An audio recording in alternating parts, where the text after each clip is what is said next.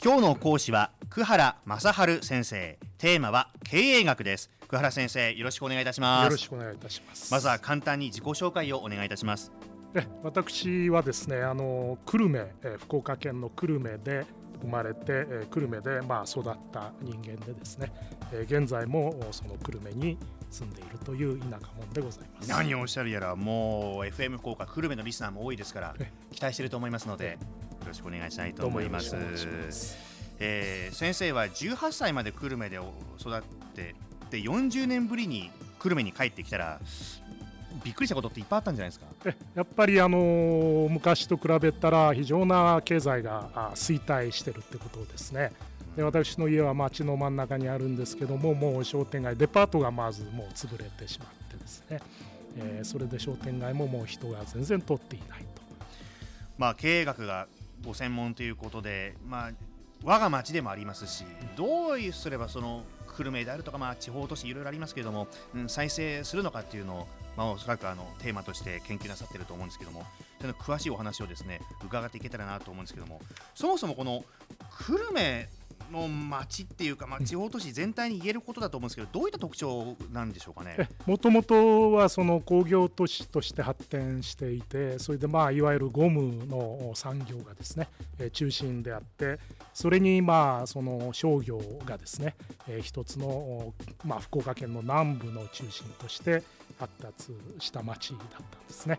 でこれが両方ともまあ衰退していったということ、それで衰退するとともに若者が働く場所がまあなくなっていったということがですねこれはおそらく町全体が衰退する一番大きな原因になっていると思うんですね。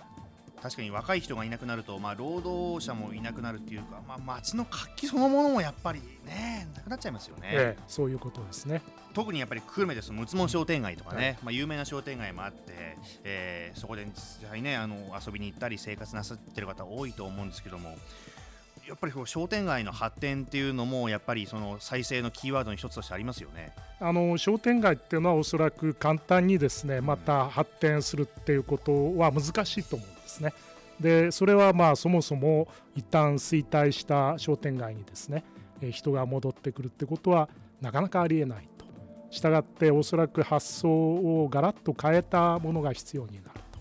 で特にまあ歴史を振り返ればですね戦後の日本っていうのはこういう九州とか田舎からですね若い人を教育して東京に出して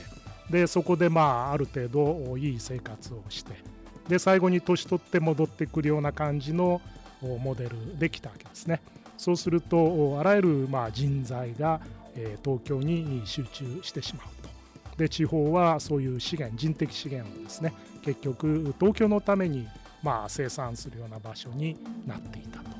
でそういう中でですねこのなんとか製造業ってやつを残すことによって地方の都市がある程度の繁栄を続けたわけですけどももはや製造業っていうのがこれアジアに勝てないってことでそうするとそれと同じようにそういう町の中心の商店街っていうのも従来のモデルではもうなかなかそのまんま再生するってことは難しいってことになるんですね。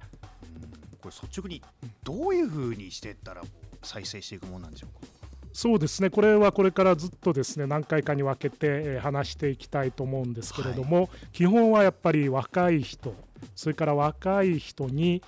このいわゆるここでいう感性ですね。そういうものをどうやって育てるか。で我々が久留米で育った時は、まあ、石橋美術館っていうのがあってですねそこに行けばあこの、まあ、石橋正次郎さんっていう、まあ、うちの近くが実家なんですけども、はい、世のため人のためってことでですね、えー、このみんな働いて貢献しようと。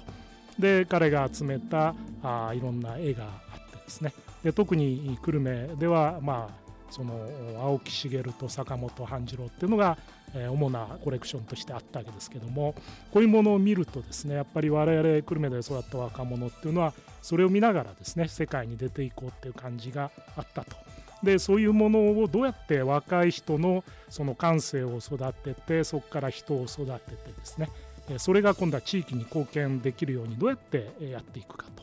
こういうことがまあおそらく久留米っていうか日本のあらゆる田舎にとってこういうことが課題になってくると思うんですね。感性を育てる。なるほど。一方で最近ですあの何でしょう B 級グルメブームに象徴されるように、久留米ってそういった部分でまあ注目されてありますよね。ああいう動きってどうですか？